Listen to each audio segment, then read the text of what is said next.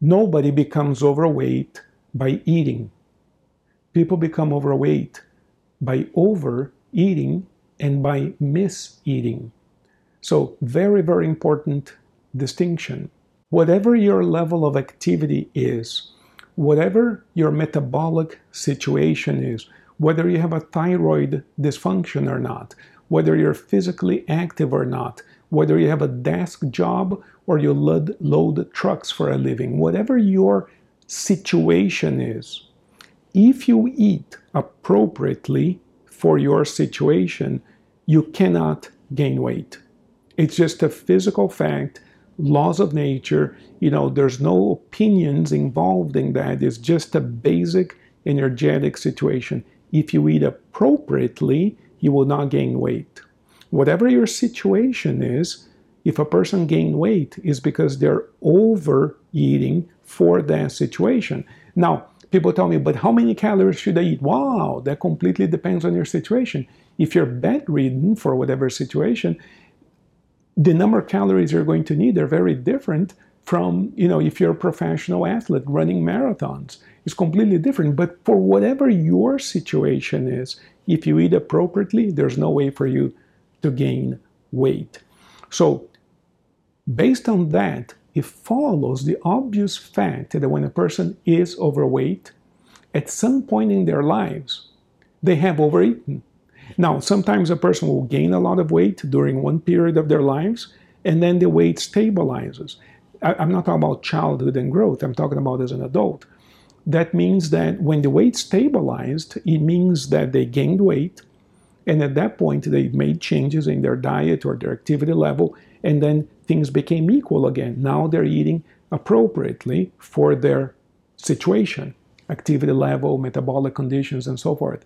So sometimes a person will come to see me for weight loss and would say, but doctor, I don't eat a lot. Look, I only ate this, this, and this for the past week, and I'm still overweight. I know, but it's that now you're eating appropriately and you're not gaining or losing weight.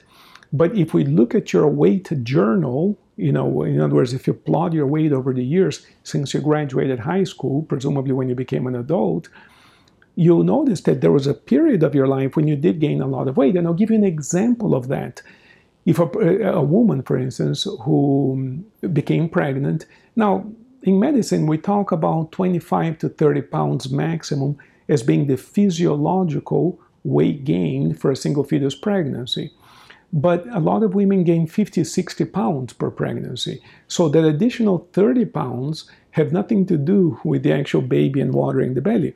It has to do with weight gain for various reasons. I'm not criticizing. I have four daughters. I'm not. Cri- I've seen pregnancies. I'm not criticizing or judging. I'm simply explaining that those additional thirty pounds are, you know, weight gain that is beyond the effect of pregnancy. And so, just last week, I was talking to a woman who had two babies back to back, gained about thirty pounds in addition to the weight of pregnancy itself, and never quite lost about twenty of those pounds, even though ten years has passed since her last baby was born. So she held on to about twenty pounds. So this is an example. And her weight has been stable for this past ten years, meaning that for the past ten years, she's been eating appropriately for her activity level, for her situation. But the weight gain already happened, you see. Now, the only way to lose the weight is to go into some sort of deficit, which has to be really well managed. Otherwise, we end up gaining weight back, and that's a different conversation. But the point is that the only way to gain weight is to overeat. At some point in our lives, if we're overweight today, we overate. The second thing that people ask me is, well, I don't overeat. Well, research shows that we can also miseat, meaning that not all calories work the same in the body. So, for instance, if you eat one hundred calories of a candy bar versus one hundred calories of a vegetable, let's say, they do not have the same effect in the body. Clearly, nobody thinks that. I remember that, you know, people have done, you know, they have published information saying that a calorie is a calorie is a calorie. It doesn't matter what you eat. And some people have published videos saying that all they ate for a week was candy bars, whatever. That's not true. We know that scientifically. Uh, when we eat uh, refined carbohydrates, sugars and stuff, blood sugar goes up and insulin goes up. Now, insulin is a storage hormone. When insulin is high, the body has no choice but to take excess energy and store it in the form of fat. And when insulin is high, there's no way for the body to pull energy from the fat stores. So as long as insulin is high, even if you're hungry, you cannot pull fat. And this is why you have a lot of people who go into this caloric restriction diet. They start dieting and they start getting cold and low energy and they feel miserable. They have really low energy. And they say, yeah, but I, I'm still fat. I'm not losing any fat. Of course not, because your insulin is high. You're, you're doing what people have told you to do. It's not your fault. You're having like six to ten meals a day, little snacks here and there, and your insulin is high all the time. There's no way for the body to pull fat from the fat stores because insulin is high. So we can literally mis-eat as well. In other words, if we eat in a way that keeps insulin high, we're not going to lose weight, even if the number of calories is appropriate. And the second way in which we can mis-eat is when we eat at night. There are several research papers showing that insulin resistance goes up toward the latter part of the day because we have this thing called the circadian rhythm controlled by the pituitary gland. So it's almost as if the body has an internal clock and we sort of know what time of day it is. And all of these hormones sort of obey this master clock. Everything is synchronized according to this thing that we call the circadian rhythm. So in a sense, and you can plot several of these hormones on paper, and you can and, and, and you can see how the body more or less know what time it is. And I'm explaining in a way that is oversimplified, but for instance, uh, before waking up in the morning, cortisol, one of the hormones, goes up. And so that has a lot to do with arousal in the morning. Cortisol goes up and we wake up.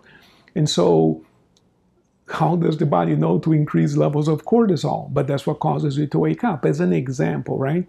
And so at night, as the evening hours approach, several things happen.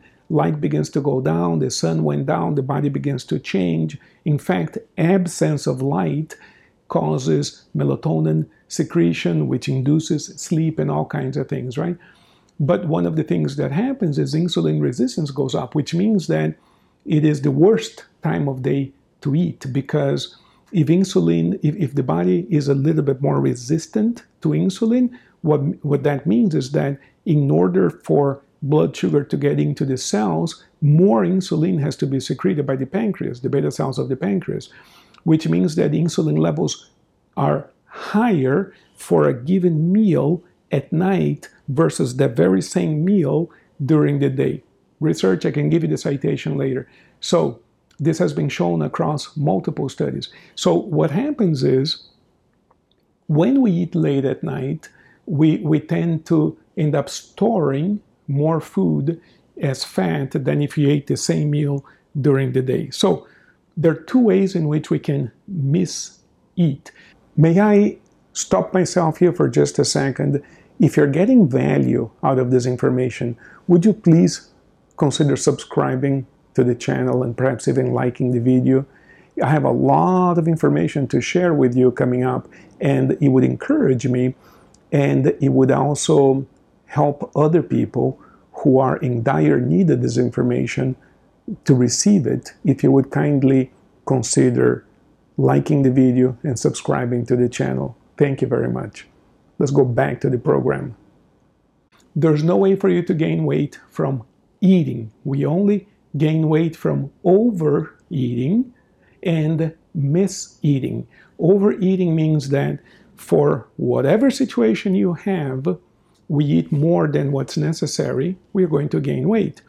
But we can also miss it, which means that we ate the right number of calories, but in the wrong way, which causes us to probably feel hungry. In other words, we ate the wrong types of calories at the wrong time of day, and what that will probably do is create hunger to the degree that in time, we end up eating more than necessary, and that's how we gain weight.